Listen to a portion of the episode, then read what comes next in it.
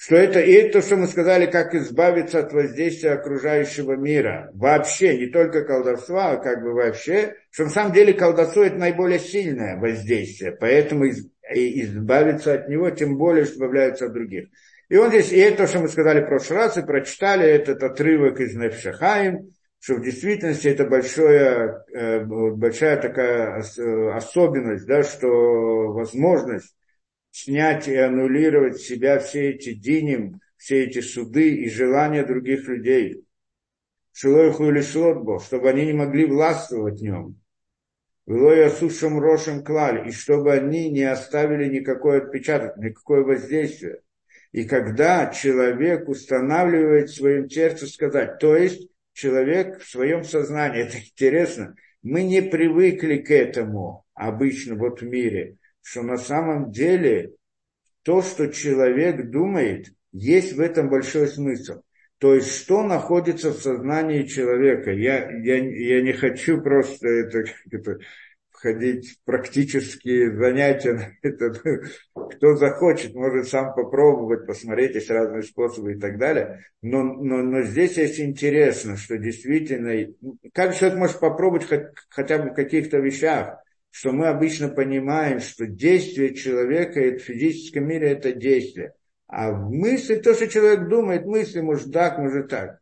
Здесь же мы говорим противоположную вещь, что осознание мысли в какой-то момент может воздействовать на этот мир. И оно настоящая реальность, так мы говорили. И вот, если человек вдруг осознает, только осознание должно быть глубокое.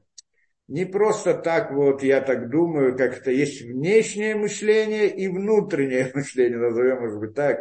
То есть осознание внутри, что когда человек, скажу так, когда, ну, способ понять это, когда человек что-либо представляет себе в своем сознании, настолько, что он забывает про весь мир, это значит, что он мыслит глубоко, скажу так вот условно, да? Вот если он смотрит об этой идее, он сейчас хочет осознать эту идею в мысли, сосредоточиться на этом. И в этот момент, когда на этом сосредотачивается, он в принципе забывает о окружающем мире, это значит, что он переходит как бы на уровень сознания. Он сейчас сознание у него основная реальность. И вот про это мы говорим. Люди обычно в наше время этим не пользуются. В древности многие этим пользовались.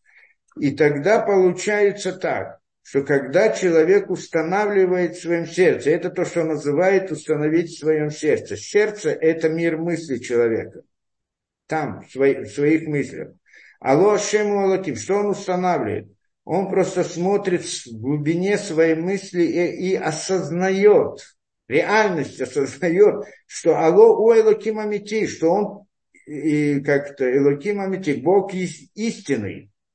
Вейнод Мильвадой Барах, и нет больше него, и нет кроме него, шум боулям, никакой силы в мире, нет ничего, если только он и нет больше ничего. Выколи улямот клаль. И все миры тоже. Нет ничего, никакой силы, никаких миров. Кроме него, ваколь мале раках дуто. А пашут. И все заполняет только его простое единство. Весь мир. То есть все, весь мир он как бы заполнил только его един, э, как это, простым единством. Здесь, конечно, надо объяснить, что такое простое, что такое единство – ну, из Баракшева не, не будем сейчас это делать. Умиватель балибог битуль гамур. И тогда он аннулирует в своем сердце полным аннулированием, так, наверное, надо перевести, да, полностью аннулирует в своем сердце Вейнома жгех клан и не обращает внимания совсем, то есть забывает про всякую реальность вне него, да, другими словами. Альшум кох в рацион баулям, ни, на, ни на какую силу не обращает внимания ни на какую силу и никакое желание в мире, у Мишабет, у Мидабек Тор Махшавто. И он подчиняет и прилепляет, как это, чистоту своей мысли. Тоже надо понять все это дело. То есть прилепляет чистоту своей, своей мысли только к, к Создателю Баруху. Кен я спик, тогда я спик и барах беда, тогда Всевышний сделает то, что в его руках, то, что, да, ну, выполнит то, что ему нужно, как бы, ну, я спик, э, э, кен я спику барах баядоши мималев мибатлен, тогда Всевышний приведет к тому, что аннулируются от него все силы и желания в этом, э, то, то, в мире, что не смогут на него воздействовать никаким образом. И мы приводили ряд примеров, это приводит много примеров этому, да, как вот это делали.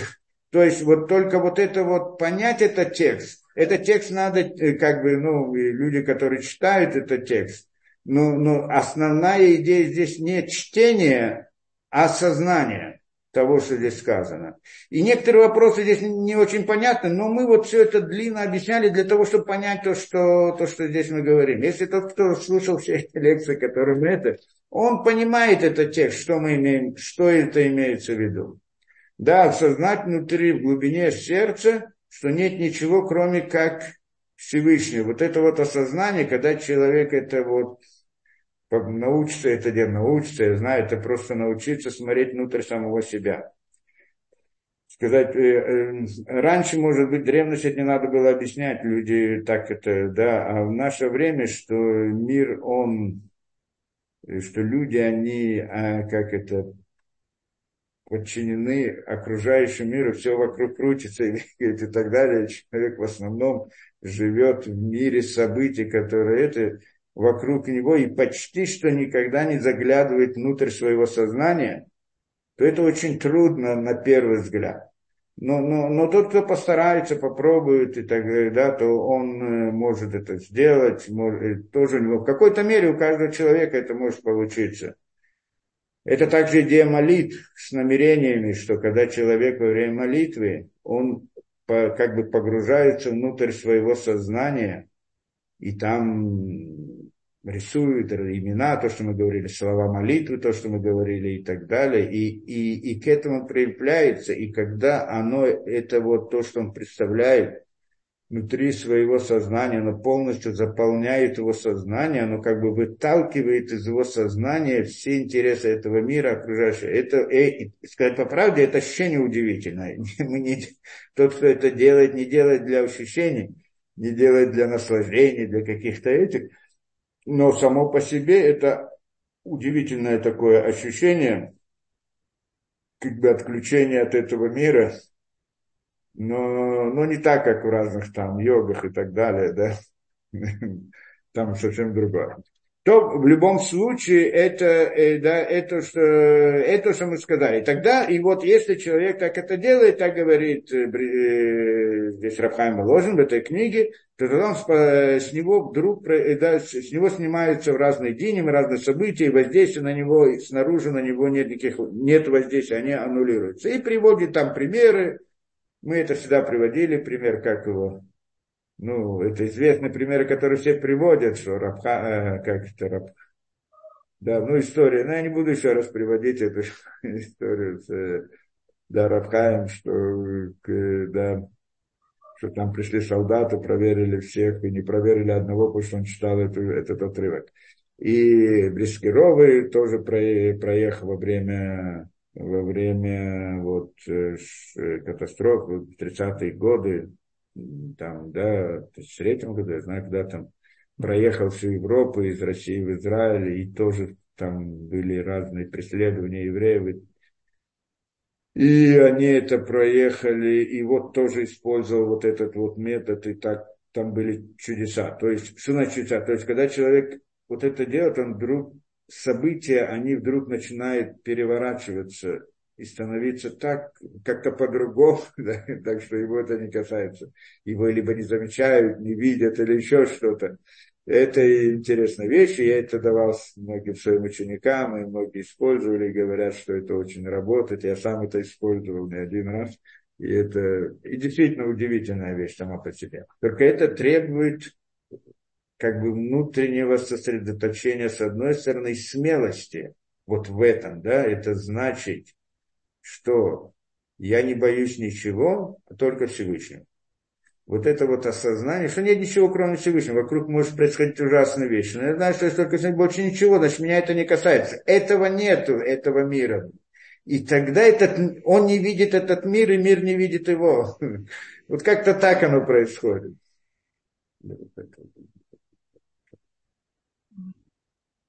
То мы сейчас продолжим эту тему, а я хочу вам рассказать еще это, да, то, что мы тоже вот, э, это тоже, в принципе, касается этой темы.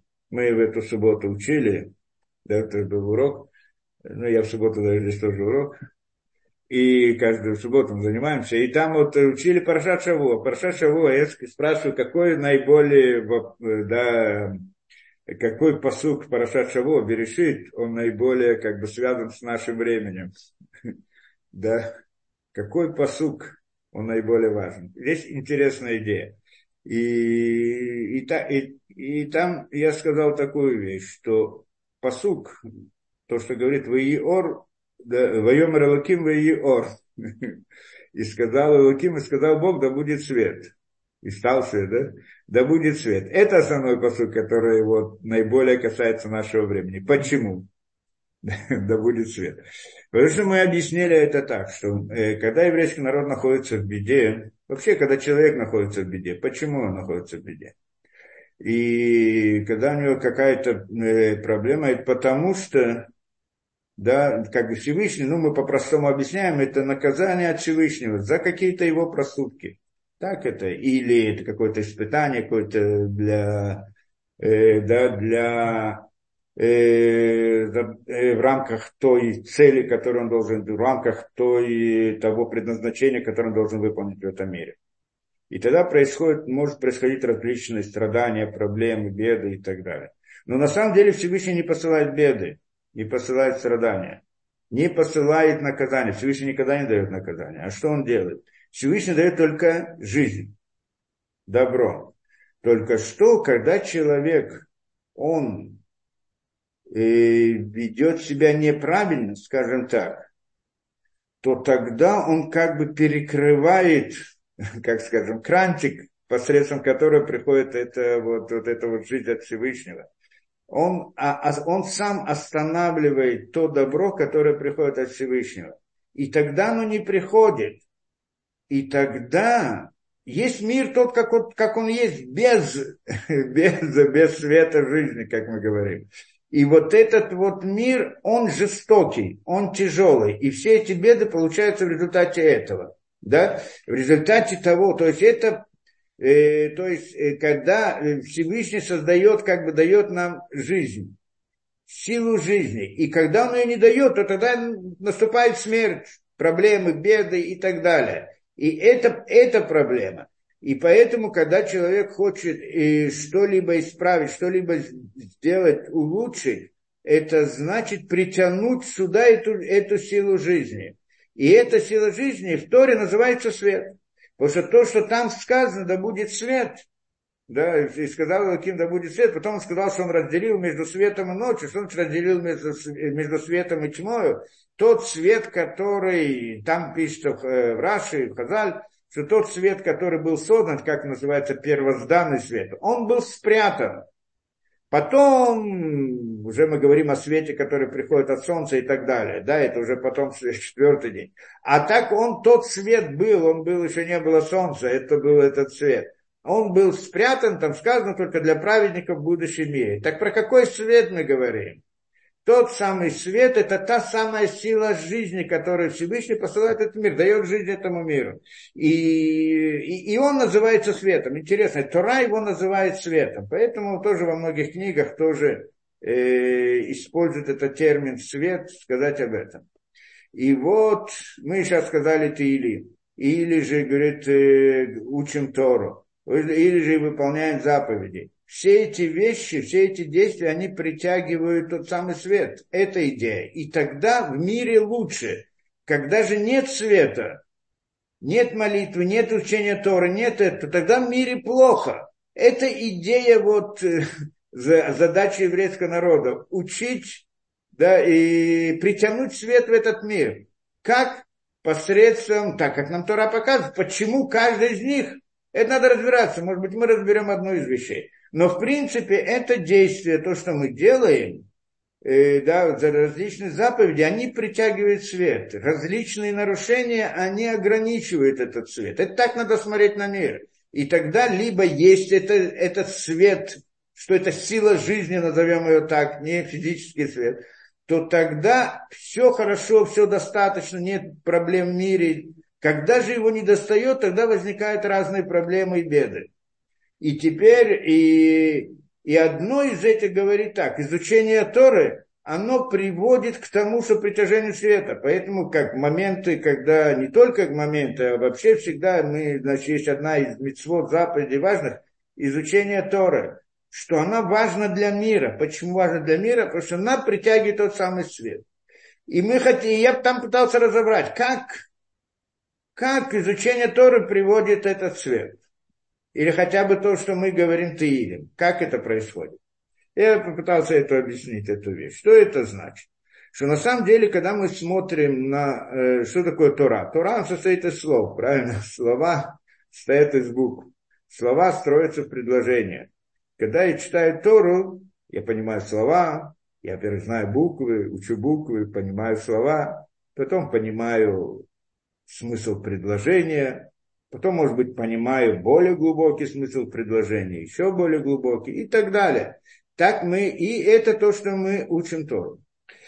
Когда человек знает мало, э, то э, тогда, когда он смотрит на какое-то слово или на какую-то букву, он ничего не видит.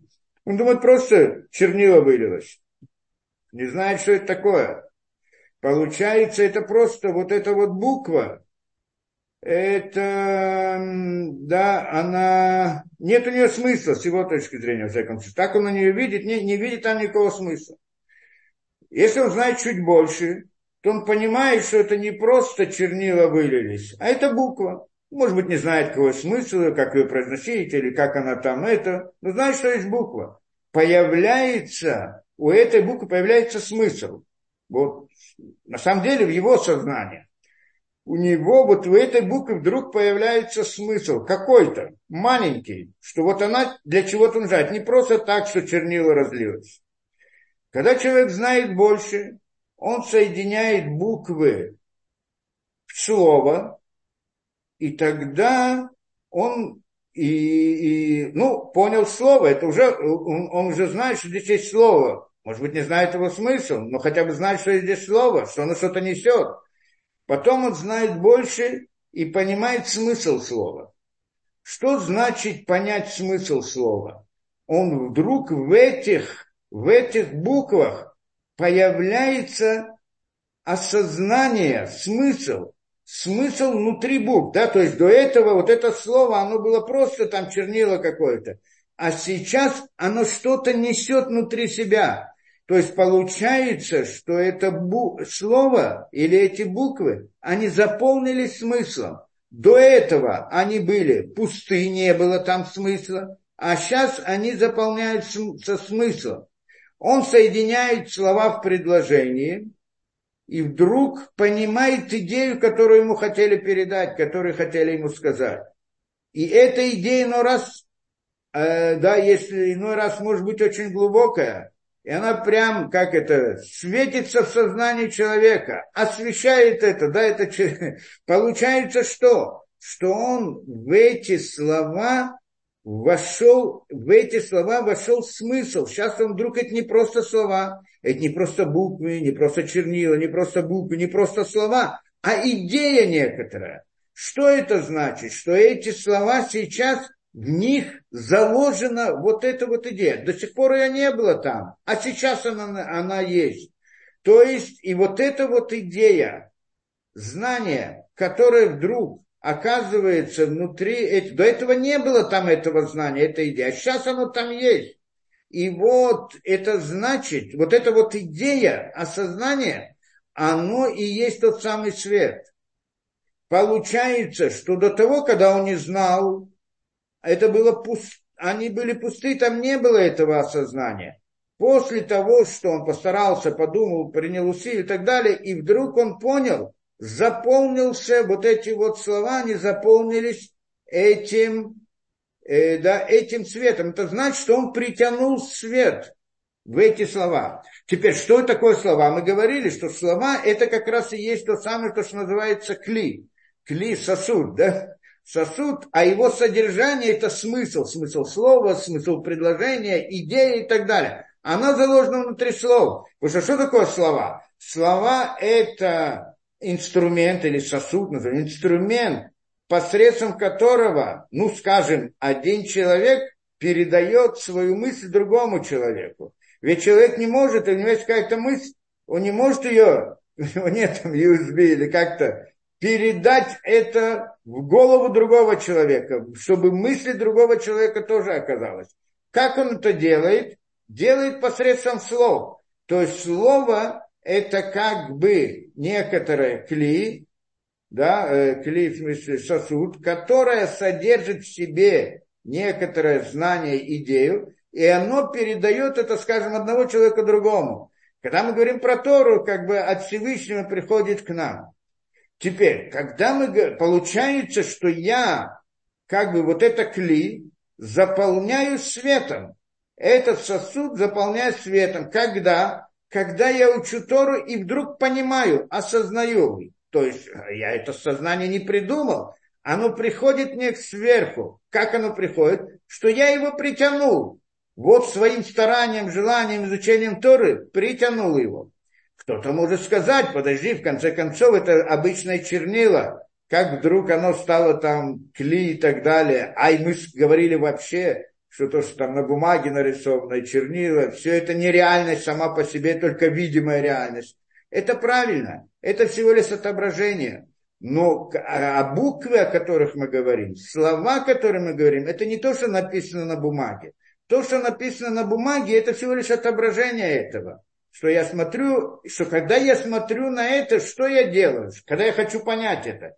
Это слово я вожу внутрь своего сознания, внутрь своей памяти. Что, когда я читаю, я могу просто читать и так далее, и не понимаю то, что я читаю. Когда я начинаю всматриваться, вдумываться, пытаться понять эту вещь, я, в принципе, перемещаю это слово внутрь своего сознания, а то, что находится в сознании, это настоящая реальность, как мы сказали.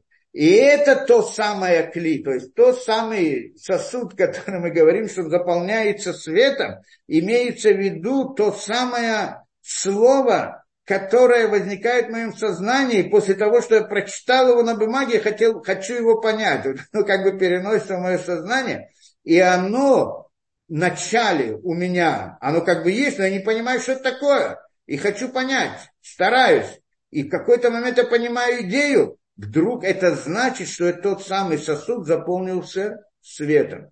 Это тем самым я притянул свет сверху.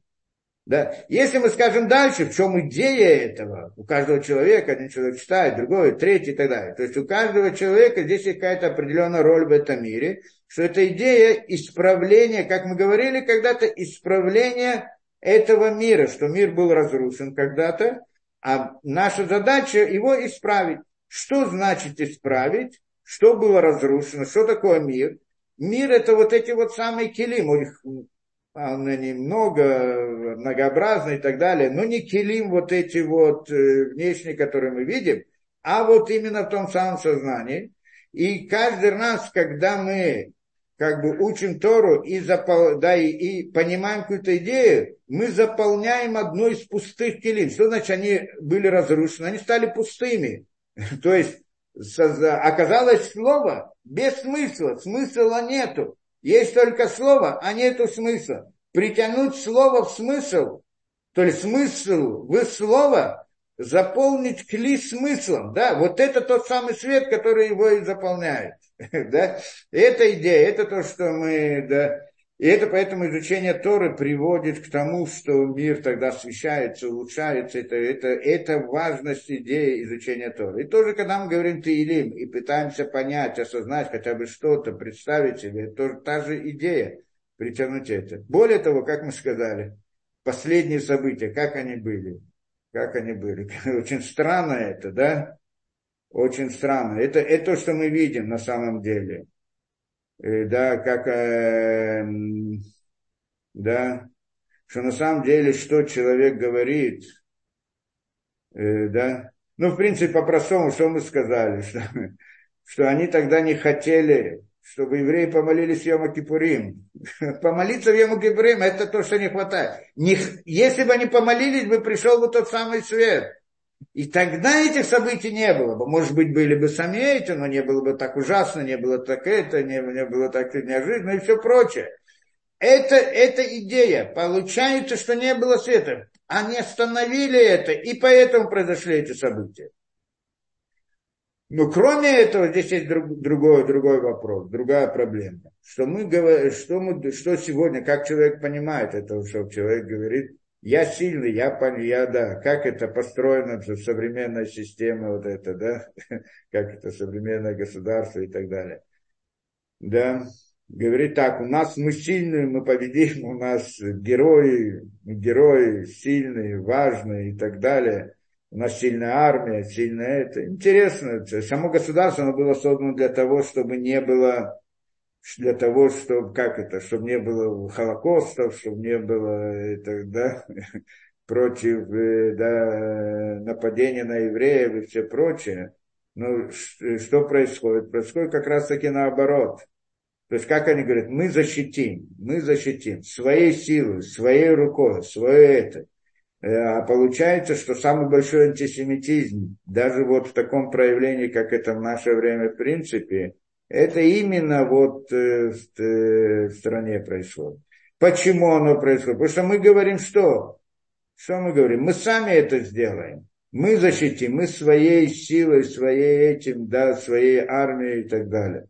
И мы это защитим. И вдруг один раз не помолились Йома Кипурим, и вот вся эта сила вдруг никуда да исчезла, ничего нету.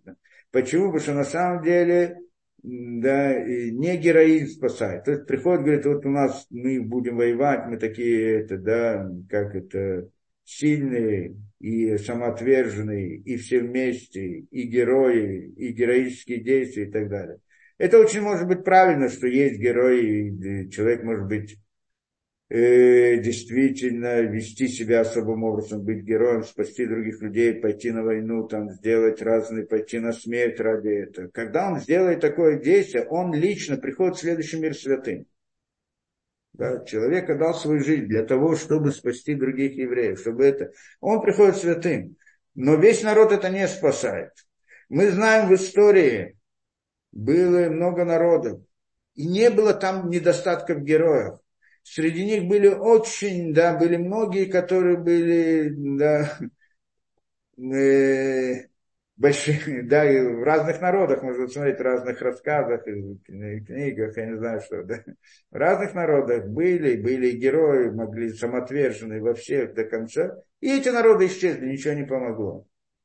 То есть оно может быть действительно героизм, но оно не спасет народ от исчезновения а народ спасет от исчезновения, еврейский народ, это только вот то, что, э, да, что это сила, которая вне рамок природы. Потому что в рамках природы, героизм он тоже в рамках природы. И после, да, и он ничего не может остановить. Он, героизм делается в рамках природы. Для того, чтобы в рамках природы еврейский народ его давно бы не существовал, он не смог бы существовать. И то, что он существует, потому что какая-то есть сила извне, которая дает вот эту вот, э, дает эту силу жизни. И если она не дает, так мы видим то, что происходит. Я же не говорю во время Холокоста, какие там проблемы делали евреи в результате. Как мы тогда объяснили, почему это так? Почему был Холокост? Что как род только закончилась эта евсекция, закончил уничтожать иудаизм в России, то есть это как это, религию опиум для народа, и что там они говорили. Хотели, уничтожили религию полностью. Да, это, кто это сделали? Евреи, вот эти, то, что называется и секция. И где-то это было в 20-х годах до 30-го года. К 30 году они вот это дело закончили. Ну, их Сталин сразу же после этого тоже всех отправил туда же, да. А, но сразу же в этот момент начался поднятие Гитлера, там, нацистов и так далее в Германии. Вот прям сразу. И одно связано с другим. И здесь мы тоже видим связь удивительную, как она открыта. ты, да, не хотели молиться в Йома, не, да, не дали молиться людям Йома Кипурим, да, и сразу же, причем что, когда это произошло? Они хотели продолжить эти, как это, Акафот не хотели, да, не хотели, чтобы было Симхат Тура, да, и вот, и не было ее, ну, не было уже по другой причине, да, и так далее. То это мы видим эту вещь. И суть, это тоже связано вот со всем нашей, да, вот с нашей темой в этом смысле. Да, что э, да, что основная, да, вот эта вот идея, как-то изучения Торы, она приводит к тому, что мы притягиваем свет в этот мир. В принципе, куда в этот мир, где находится этот мир, это мы сказали, это внутри сознания человека. Там находится этот мир. Потому что там настоящий мир, осознание. А внешний мир – это декорация на то, как человек будет себя осознавать внутри самого себя. Это интересная вещь. И, и поэтому здесь, когда он говорит вот это вот, э, как-то, «эйнод мильвадо», это в принципе осознать, что есть только Всевышний, внутри своего сознания больше ничего, это как бы выйти из декорации. И когда он выходит из декорации, то декорации нет на нем. Понятно, да, это особая сила в сознании есть. То мы пойдем дальше, то, что он здесь объясняет. И говорит он так. Безеу нян Амрам Заль, это, что говорят нам, да, и это то, что говорят нам мудрецы в Мишне, приводит Мишне, о целых асарах, Викинахаш мамид, он ахаш махае, Михае, Эля, Безман, Шейсроль, Мистаклим, Клапаймала, Мишабдим, Либам, Лявим, Шабашамаем и так далее. Значит, он приводит у нас, ну где-то Мишна в Рошашона, но она учит посук из э, Бамидбар, если помните, да, есть такая там история была. В Ябоам Израиля, где в Бамидбар, где-то у нас, Эм, ну, 21 перек, ну, где такая-то хорошо у нас. Хукас, Парашат Хукас, да. Парашат Хукат. И там он приводит, что вот история такая, да? И говорит вот это то, что вот здесь он приходит рассказывать на Рабхайм, Рабхайм Воложин, Невшахайм, то, что приводит нам. Оно, это вот та же идея, которая сказана у нас в Торе где именно. И там приводится, что вот еврейский народ стал говорить плохое про Моше. Там в пустыне, когда они были в пустыне, там приводит Вейдабера, Ам, Байлуким, это Кав Аля, 21 перек в Бамидбар, там, ну, почти в начале. И говорит, и говорит народ, и стал говорить народ, Байлуким и Моше, про Бога и про Моше. Появился претензии, да, ну, еврейский народ там делал много разных проблем в пустыне. И вот они стали говорить против Элоким, против Маше. Лама или Тону Мимицраем. Илитуну Мимицраем. Почему Илитуну Мимицраем? Почему вы подняли нас из Египта? Кто это вы? Раша здесь приводит это, с, с, э, что они сравнили, как это, Эвид Ликоно, то есть Моше и Всевышнего. Обвиняют, стали обвинять Моше и Всевышнего. Вместе. Вы, вы вместе. Кто это вы? Всевышний и Моше. Да? Это вы, которые вывели нас, э, да, что вы вывели нас из Египта, лямут бамидбар, чтобы умереть в этой пустыне. Зачем вы нас привели сюда? Кен леха вейн майм навшену каца балехам Говорит, нет хлеба и нет воды, и нам опротивило, ну, не знаю, дословно, да, это привожу, насколько могу, и, да, и нам опротивил этот хлеб, клокаль, как бы проклятый, или как он там называется, клокаль, противный этот хлеб. Какой хлеб? Они кушали там ман. Они кушали ман. Что такое ман? Ман, они это, ну, он выглядел как шарики, наверное, да, насколько я помню. И как такие таблетки, да, как это. И он, и они, э, э, да, и они, э, когда его кушали, значит, этого, это особая еда, которая приходила каждый день, спускалась, они ощущали все вкусы. Там все, что человек хотел ощутить вкус, он ощущал все вкусы. И, эти, и эта пища, она была духовной в том смысле, что она не оставляла никаких отходов. Ничего от этого не оставлялось. И это, и, и приходят сейчас говорят, мы же, вроде бы сейчас все хорошо, у них сейчас восстание против Моше Всевышнего. Как восстание? Что такое?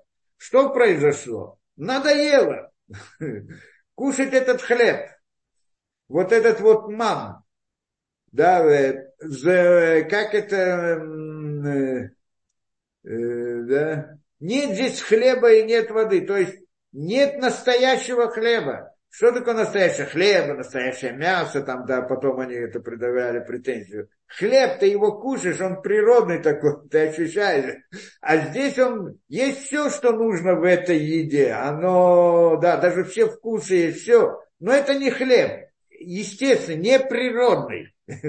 Это у них была претензия. То есть это, они говорят, против Моше. Зачем вы нас подняли? Против Моше и против Всевышнего. Зачем вы нас подняли? Чтобы кормить нас вот этим вот хлебом.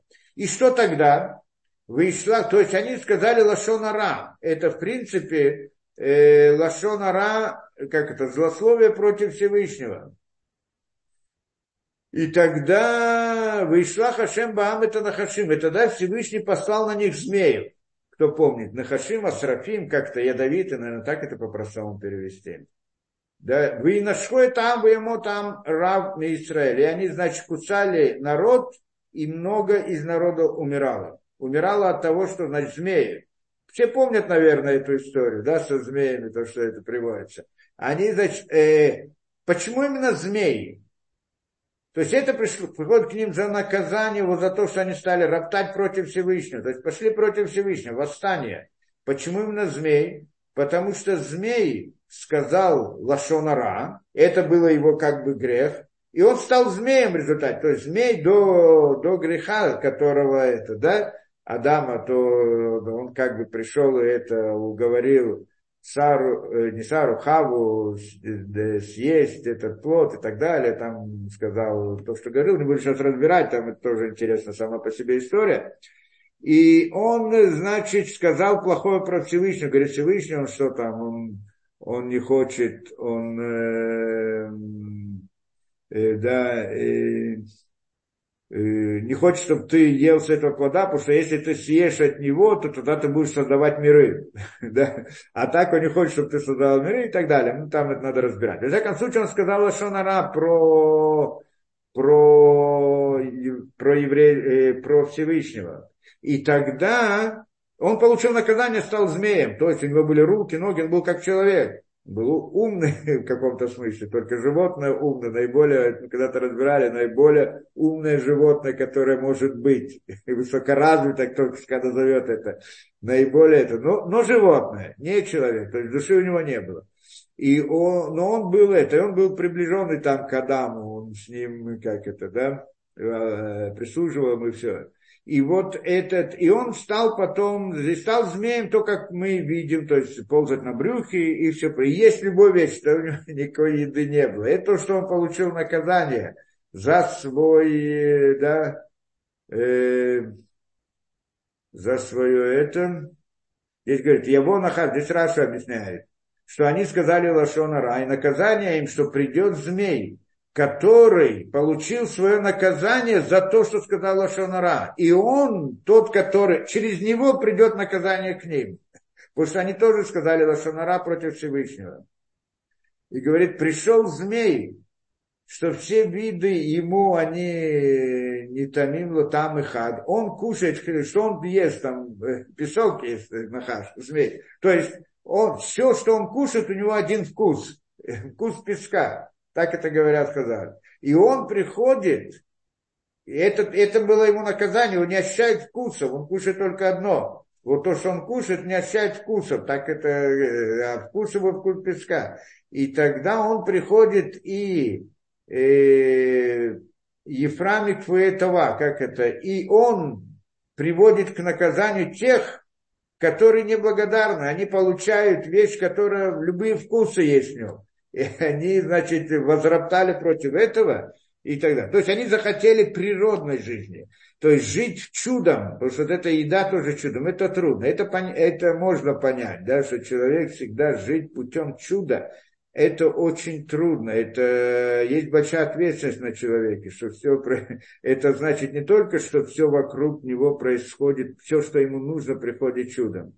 Это также всякий его шаг в сторону он приводит сразу же к э, наказанию, к удару, к этому. Да, это, это большая ответственность. Человек, который вот живет, они жили там путем чуда, как в, в облаках славы, что там не было у них природы, они не жили в рамках природы, вот когда они были в пустыне.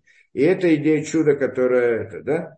И это было трудно. Он говорит, мы хотим природу, просто вот взять кусок мяса, съесть кусок хлеба. Не хотим жить вот в это, это, да.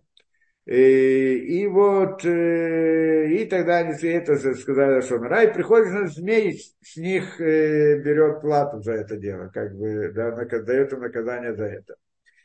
И тогда что? И посылает им, и послал на них змею, что они их кусали, и они, значит, много людей стало умирать.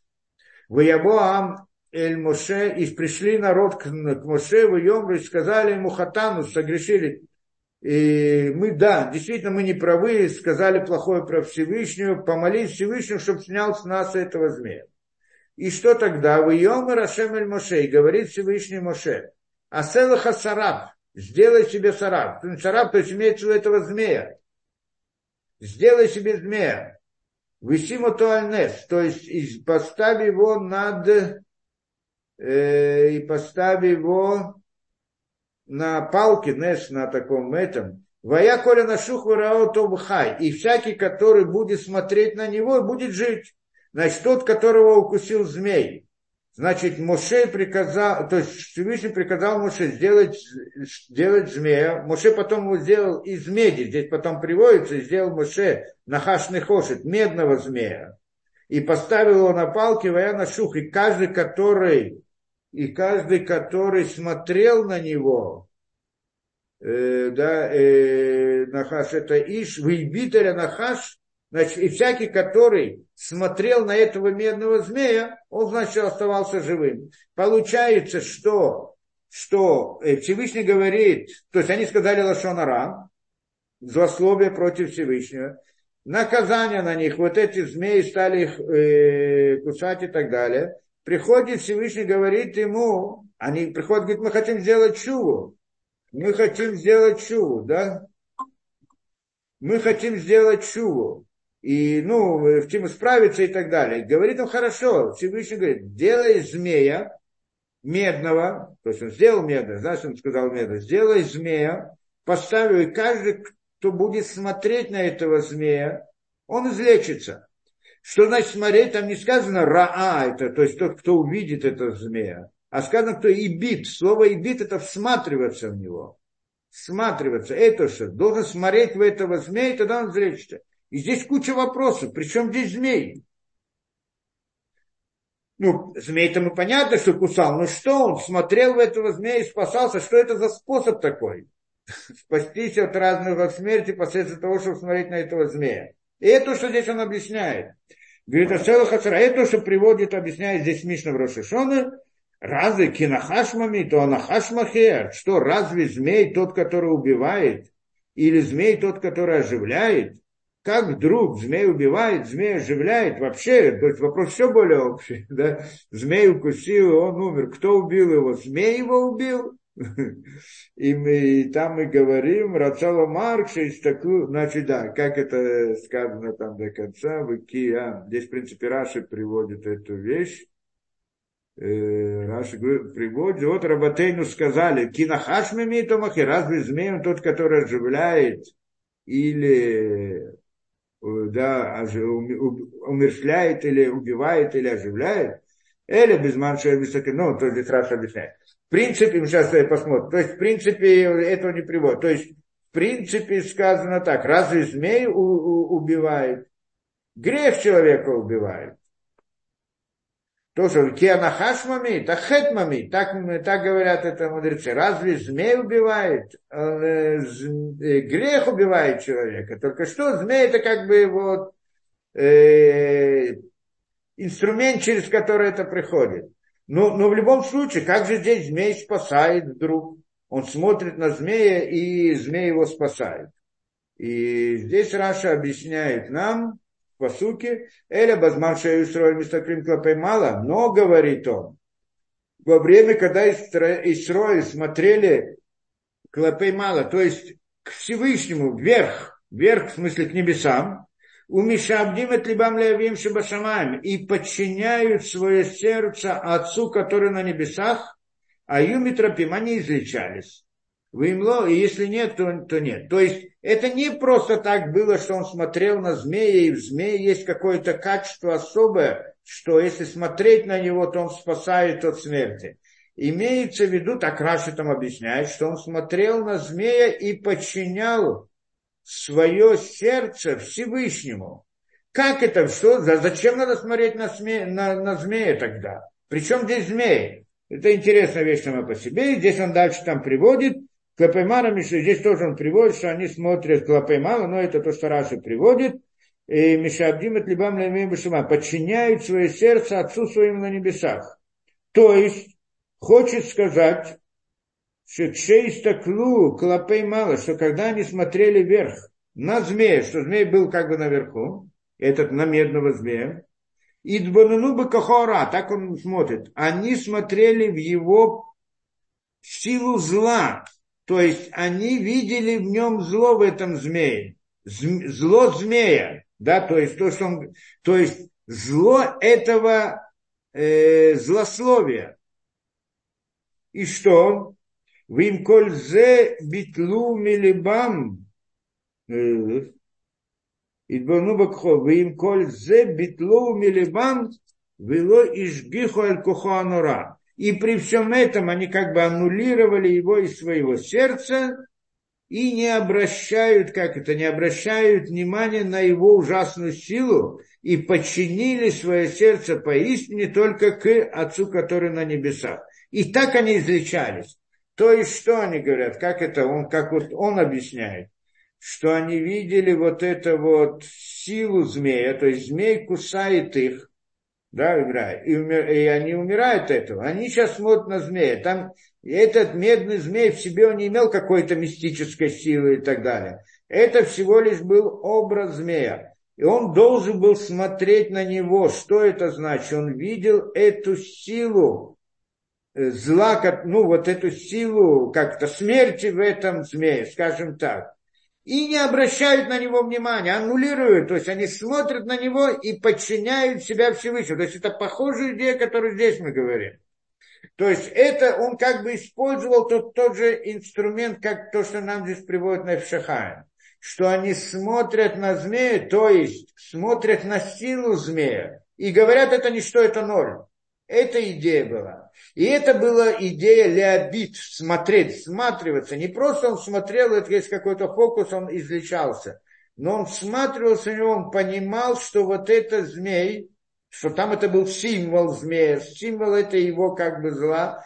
Он, он имеет, как бы приносит вот эту смерть но я а, подчиняю себя Всевышнему. Подчиняю это, в принципе, аннулирую окружающий мир. Это идея. И этого змея тоже. И поэтому даже змей мне не страшен. И таким образом они излечались. Так это, да, так это получается здесь, как он объясняет. Да, что э, Ваю митропин, вая метаты нянам такат кухота диним, башуршам, там он объясняет, что такое подслащение диним, не будем это входить. Но в принципе это, это говорит, вот то, что там произошло, это то, что здесь говорит Невшахай. Здесь он приводит еще интересную вещь из того, что мы когда-то учили в этой книге, когда разбирали молитву, э, да, э, что мы сказали как. Что когда человек молится о своей беде, как он молится о своей беде? Здесь это когда человеку больно, и он обращается ко Всевышнему и молится, чтобы тот его, как это, да, чтобы тот его, как бы снял с него эту боль. В чем идея? Как, у нас был вопрос там еще, если помните. Э, как он может вообще обращаться ко Всевышнему с этой просьбой?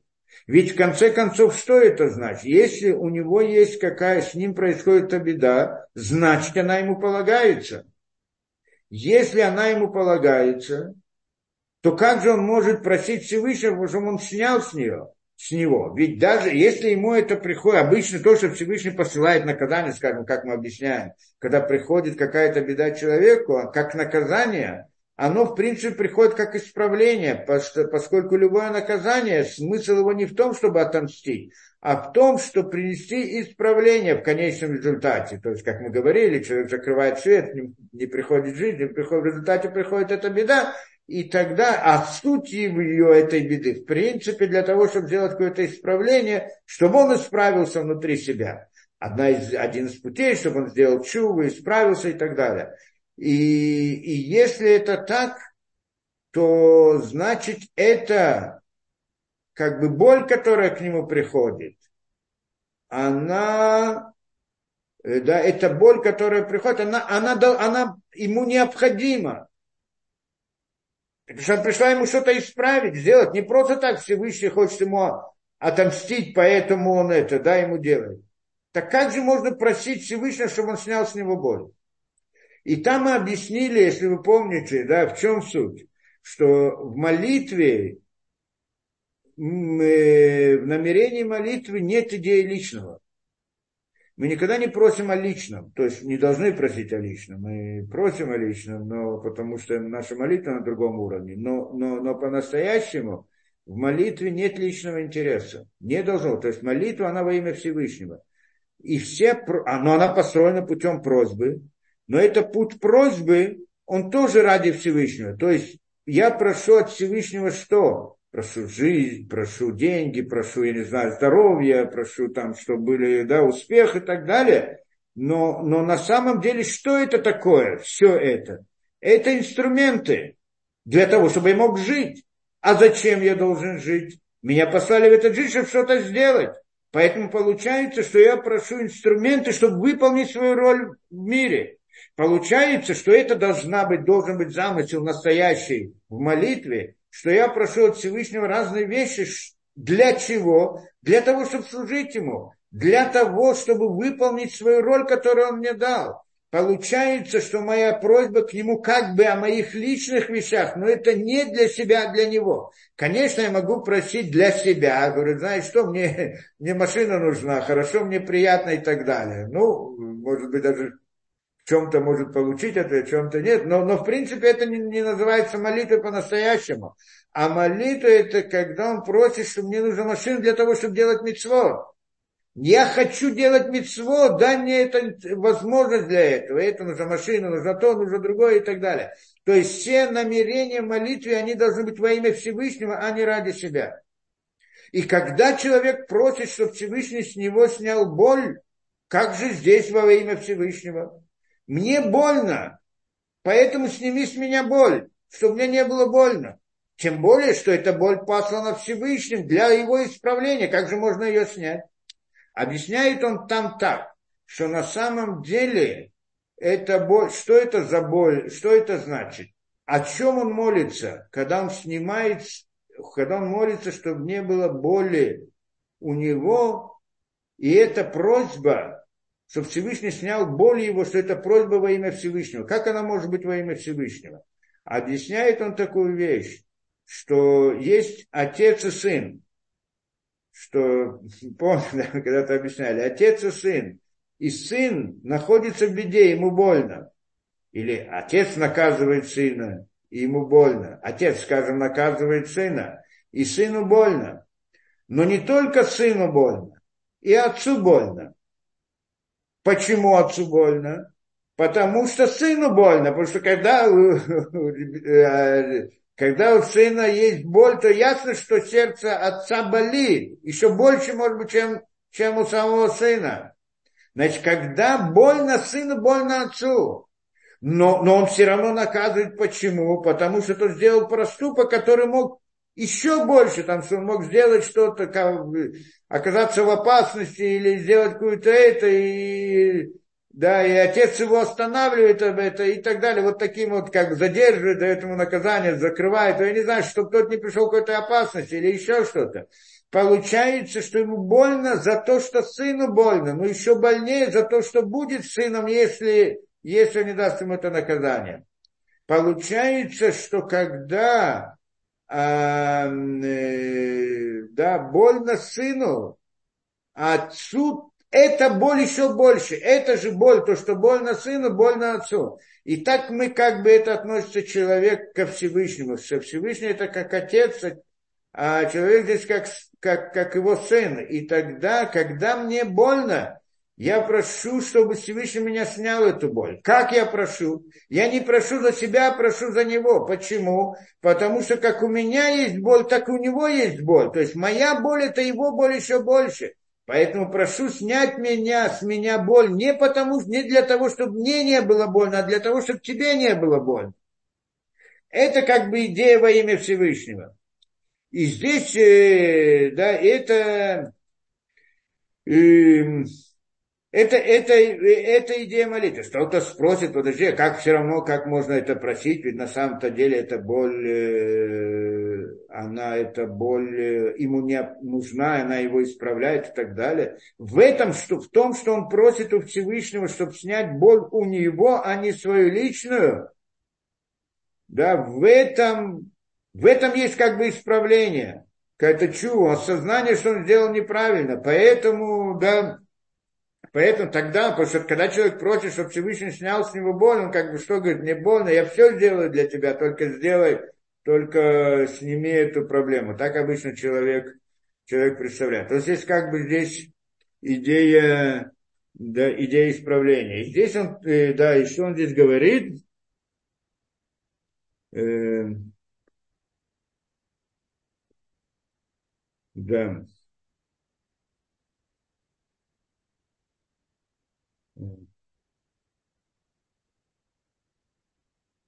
О, и здесь говорит, вот это именно идея молитвы, которая у нас у них была здесь с этим змеем.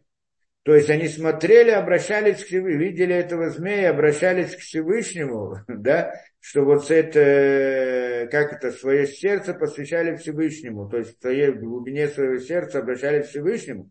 Это идея, что, что у них была как бы просьба, чтобы он снял эту беду. Почему? Потому что это, это боль также у Всевышнего. Есть еще некоторые моменты, но это идея, вот как он хочет здесь объяснить также. Да, во всяком случае, здесь мы понимаем вот эту суть, то, что он сказал, и э, да, вот это вот э, э идея «эйн од мильвадо», это значит аннулировать внутри себя да, аннулировать внутри себя окружающий мир, то есть подчинить себя Всевышнему. Это как бы осознание, что есть только Всевышний, и это само по себе снимает различные вот воздействия окружающего мира. Хорошо. И, и дальше он объясняет. ну гамкен бихлаль каваната зор. Говорит, это так, тот же смысл, тоже в Зоре приводится эта идея. Где это приводится идея? Что Зор разбирает посук из Дворим, да, посук из книги Дворим, что там сказано в посуке. Ваядата Йома Шивота Ливавеха. О, и вот эта идея сказана, в принципе, приводится вот э, в посуке, и Зор так ее объясняет. Ваядата Йома Шивота Ливавеха, и будешь знать, э, да, это Парша Текев, да, там приводятся все вот эти вот философские вопросы и будешь знать сегодня, и поставишь на сердце свое, киашему алаким башамаем и мальва аля арец, что Шем Элоким, что Ашем, он Элоким на небесах, Башамаем на небесах, Мималь наверху, а в Аляарице на земле, Митахат внизу, Эйнот, и нет никого, и, и, и нет больше. Так это сказано по сути. Ведата Айома Ливавейха, и будешь знать ты в своем сердце, что нет. Это, в принципе, вот ту идею, которую мы учим. Здесь Здесь он приводит. И говорит там, Зор объясняет этот посук следующим образом, как он говорит, Дат киашем гу элаким кмоше неймар ваядата айом киашем элаким лихлоль шема элаким башем авая. Здесь интересная вещь он говорит, что здесь так объясняет, так здесь говорит Элаки, так здесь говорит Зор. Что здесь сказано? То есть по-простому, что мы здесь говорим? Поставь на свое сердце, что нет кроме Всевышнего никого. Это то, что мы до сих пор говорили, это, в принципе, смысл этого посука. Но Зор здесь добавляет еще. и говорит так, что здесь он должен включить лихлоль Шем Элоким Башем. Он должен включить имя Элоким в имя Авая. Имя Авая это Ютка и Вапке. У нас есть два имени, да? Ну, не два имени, но есть два имени, да? Ага. Э, да? Включить имя Элоким в, в имя в имя Авая. То есть включить два этих два имя. Значит, имя Ашем и Луким, ну, Ютке, не, э, Ашем, Ютке, Вавке, четырехбуквенное имя, это как бы мера добра, а Илуким это мера суда, мера ограничения. То есть, по-простому, Ютке, Вавке это показывает на свет Всевышнего, а Илуким показывает на природу этого мира как бы скажем так, да, на ту, то, что мы назвали, та самая сила жизни, и вот наш мир. И говорит здесь Зор, что в этом посуке имеется в виду, что нужно соединить имя Илуки вместе с именем Ютке и Вавке. Как соединить, мы не будем в это входить, но тот, кто учит, там знает, что это, что это значит соединить, каким образом. Не будем в это входить, тот, кто это делает, делает. Тоже в сознании есть тот, кто делает различные намерения, он знает, как объединить имена внутри сознания. Гукшадам еда шакуа. Ну, объяснение нам важно. И когда человек, то есть, что когда человек будет знать, что все это одно и нет никакого разделения, даже ситра ахра, даже вот это вот как бы силы зла, скажем, ецерара и все это, он тоже выходит из этого мира.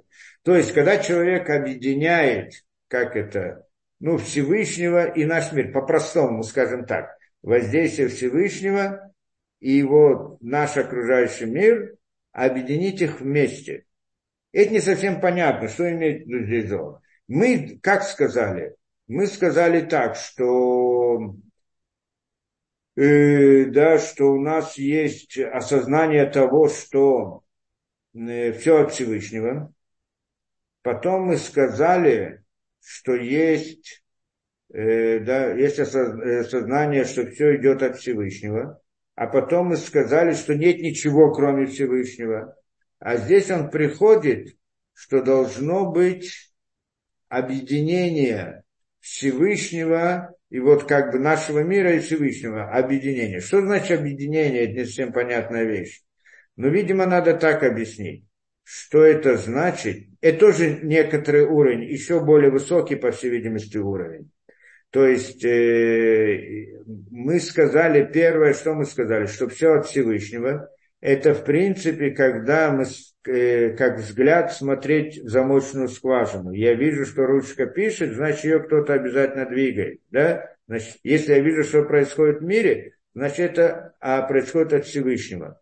Но тогда у нас Э, есть как бы Всевышний и есть наш мир.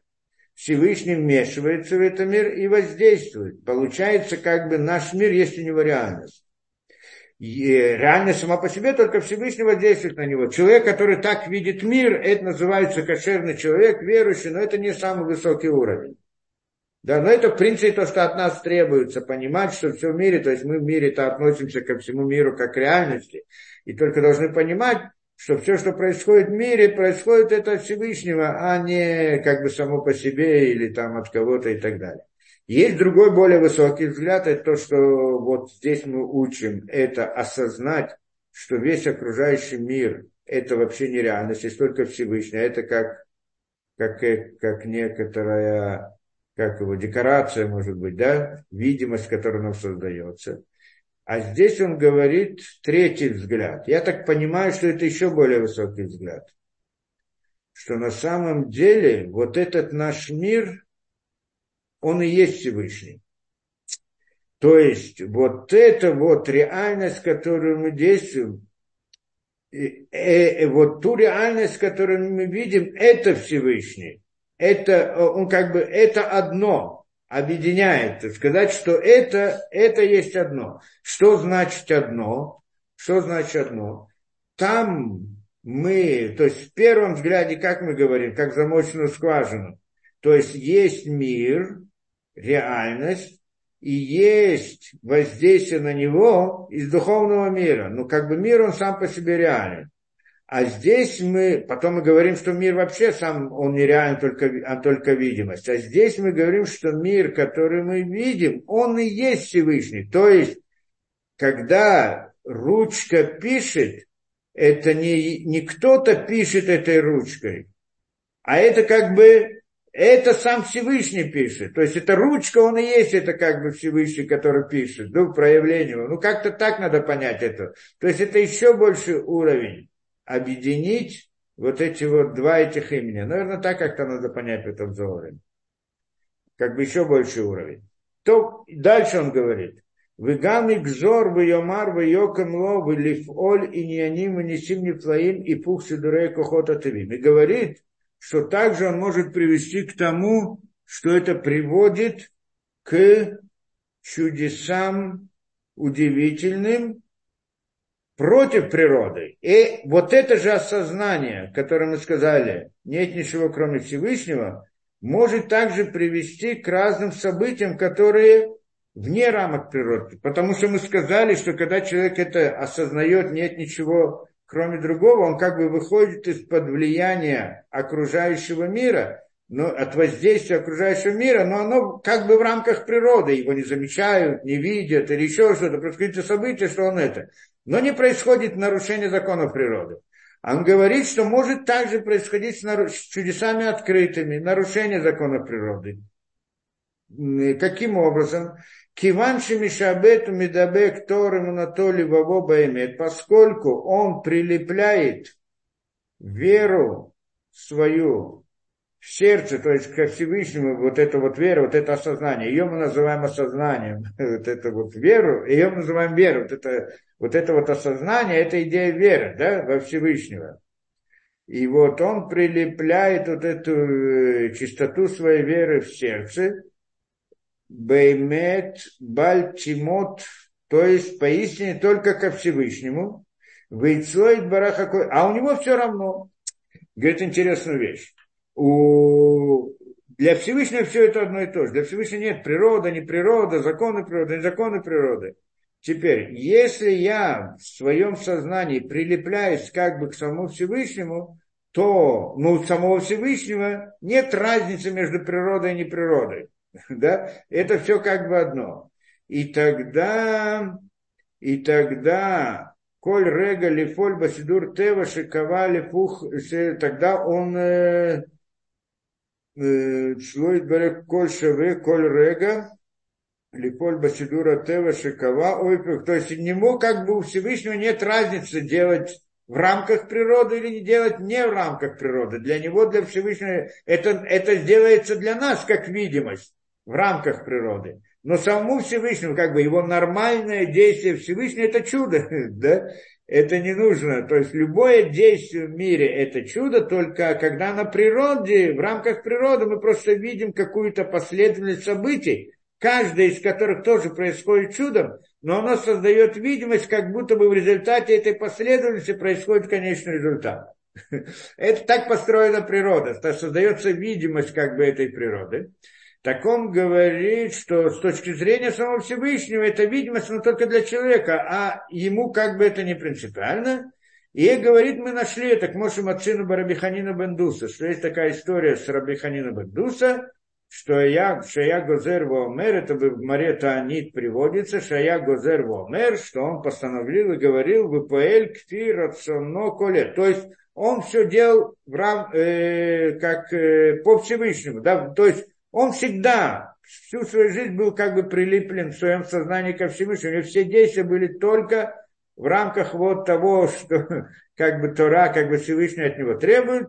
И он был, ну, это вообще много, про него много историй Рабиханина Бендуса, что из-за него как бы из-за него кормился весь мир, а он сам был очень бедный. Много про него разных историй, что он это, да, дождь, э, он, э, не было дождей, и тогда он уже вышел, помолился Всевышнему, приходит дождь сразу, так говорит, как бы это, да, и так далее. Есть много разных историй, там Масахатанит, в общем-то.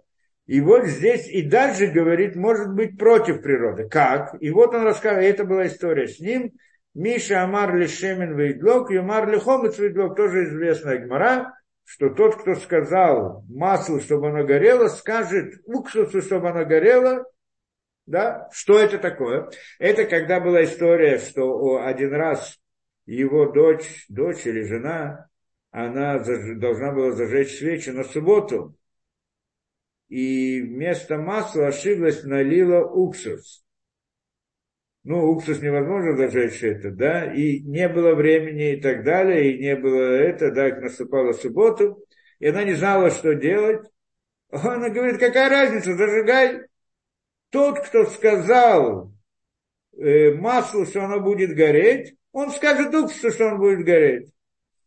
И она зажгла, и это горело действительно чудо, там всю субботу, по-моему, до конца субботы, если я ошибаюсь, да, и тогда это горело. Это пример, который приводит. Что это такое, почему это? Хочет сказать, э, Алой Цойд Барах Шаве, э, э, Кен Яспика, значит так, поскольку у него у самого, внутри его сознания, было, как это, внутри его сознания, он понимал, что все приходит от Всевышнего, что есть только Всевышний, а вот это вся, весь мир это всего лишь декорация, то это совсем не важно, что горит. Э, да, горит в рамках закона природы, должно масло гореть, э, а, э, уксус не горит. Говорит, нет, для Всевышнего это все равно. Точно так же, как это может гореть, так и оно может гореть. Так и, так и уксус может гореть. И тогда он загорелся. Почему? Потому что в его сознании это было ясно и понятно, что это так. И когда это ясно и понятно, то тогда, говорит он, может происходить э, вот событие, которое вне рамок природы. А э, если точнее здесь объяснить, что, как мы сказали, что эти рамки природы, законы природы, они делаются для видимости для человека, чтобы у него была свобода выбора. Но тот человек, который выстоял во всех испытаниях этого мира, и больше нет необходимости Всевышнему делать для него природу. Потому что, да, для чего делается природа? Природа делает, создает человеку ощущение, что она существует сама по себе и нет Всевышнего. Эта идея природы, она, то есть Всевышний скрывает себя за природой перед человеком. И у человека создается впечатление, что все само по себе работает, потому что она работает в рамках определенных законов, и вот само, вроде бы само по себе я могу даже предсказать, что придет тогда, причем здесь Всевышний. Причем здесь Бог? Нет Бога, так и может человек понять. И вот, э, и это дано для того, чтобы человек, у человека была свобода выбора, чтобы он мог в этой видимости увидеть Всевышнего. То есть перебороть это ощущение, то есть разумом, если человек будет рассуждать о самой природе, он обязательно приходит к выводу, что это должно стоять за природой и этим и, и, им э, да, воздействовать на него. Э, это разумом, но ощущениями то, что человек видит, он видит и думает, что природа, она сама по себе. И нет этого, да, то, что природа, она сама по себе воздействует, и она существует сама по себе. И есть здесь борьба между разумом и ощущением. И вот в этой борьбе человек эта борьба, она в рамках законов э, заповедей Торы, что в заповеди Торы все, что Тора требует от человека, всегда идти против природы, всегда делать то, что не, не нужно, непонятно в рамках законов природы, незачем, что невозможно иной раз, и еще что-то. Все вот эти вот требования Торы к человеку, это идти против природы. Природа человека хочет одно, а Тора ему говорит так и так и так. И, и, и, и тогда он оказывается как бы в противоречии внутри самого себя между тем, что он ощущает, и между тем, что он осознает и понимает. И приходит ему Всевышний говорит, что ты должен осуществить власть разума над телом. То есть тело это как бы его природа, а разум восстает против тела, должен восстать против тела. И вот э, борьба между разумом и телом, да, то есть в этой, это свобода выбора человека, это его работа в этом мире. Он должен подчинить телесность разуму, чтобы телесность шла за разумом, а не чтобы разум шел, шел за телесностью, как это обычно бывает в мире. И это то, что он должен починить. Но когда человек уже это сделал, и природа, и, и, и в его сознании уже природа не является реальностью, то есть он, она на него не воздействует, она ему подчинена его разуму полностью, то зачем ему делать вот эту вот э, декорацию? Зачем Всевышнему делать для него э, э, декорацию как бы вот этой природы и так далее? Это тот человек, который доходит до этого уровня, то тогда когда ему это нужно, может произойти против законов природы. И это, что он говорит, для меня это все равно, есть только Всевышний. Он, оно уксус, почему масло горит, что есть какая-то идея, почему должно именно масло гореть, а не уксус. А какая-то декорация. Так мы ее заменим, будет другая декорация. То есть человек, который осознает, что все только от Всевышнего, то тогда, э, да, что тогда э, да, то тогда для него нет смысла делать видимость природы, и поэтому э, может загореть также уксус. Потом, а что это чудо? И то, что масло горит, это тоже чудо. Разве кто-то знает, почему горит масло? Ну, там все объяснения, все объяснения в науке происходят, процесс окисления и так далее, химическая реакция, все прочее. Это не объяснение почему. Это объяснение процесса, описание процесса. Тот, кто хорошо посмотрит, можно каждый раз войти на глубже там уровень, сказать, на, на уровне электронов, на уровне квантовом уровне и так далее. Но это всегда описание. Говорит, поэтому, потому что это приводит к этому, это приводит к этому. Хорошо, но где же причина? Почему же она все-таки горит? Сама вот первоначальная причина, она никогда не ясна. В науке нет объяснения на почему, а есть объяснение только как. Как происходит процесс. Иногда мы его заменяем вместо причины, говорим как, и вот говорю, как это оно причина, да? Э, да, что сказать, почему горит масса, потому что происходит процесс окисления, спросим, а почему происходит процесс окисления, потому что так он происходит, потому что мы это наблюдаем. Да, мы спросим про масло, почему мы горит масло, а уксус не горит. Мы это видим в жизни, наблюдение, эксперимент, правильно? А потом говорит, нет, я хочу объяснение. Ну хорошо, давай проверим объяснение. Хорошо, там есть происходит горение, процесс, там, химический процесс определенный, да, там кислород соединяется с веществом и так далее, с выделением энергии. Вот горит. Ты мне не объяснил, почему он горит. Ты просто объяснил то же самое, то, что мы сказали до сих пор, что масло горит, только на более детальном уровне, на уровне, там, скажем, химических реакций. Ну а почему они происходят и выделяется энергия? И начинаем, можно объяснить на, на, на, на уровне там, электронов, на уровне квантов, на уровне этого, да, но, но все равно мы объясняем, как происходит, а не объясняем, почему происходит. А почему никто не знает? А на самом деле это чудо. Только поскольку это чудо каждый раз повторяется, то мы ощущаем это как природа. Для, для чего нам это сделать? Для свода выбора, чтобы мы могли установить, э, чтобы у нас было место для работы внутри нашего разума, подчинить наше ощущение нашему разуму, осознать, что это, что это как бы, да, что что за этим стоит Всевышний. Несмотря на то, что ощущения нам говорят одно, мы должны разумом должны прийти к другому. То есть подчинить ощущение разуму. Это идея вот этого э, природы, которую Всевышний создал. Но тот, кто это сделал, Раби Ханина Бендус, он был тот, который это сделал, то есть уже подчинил как бы это, да, для него природа не была реальностью как таковой, тогда не было необходимости для него скрывать чудо. Поэтому точно он точно так же, как масло, так он может загореть уксус, может все, все, все, э, что-либо другое и так далее. Беседа. Здесь мы как там дальше он переходит, объясняет наших отцов, как у них был уровень отцов и так далее, но это уже, наверное, в следующий раз мы разберем.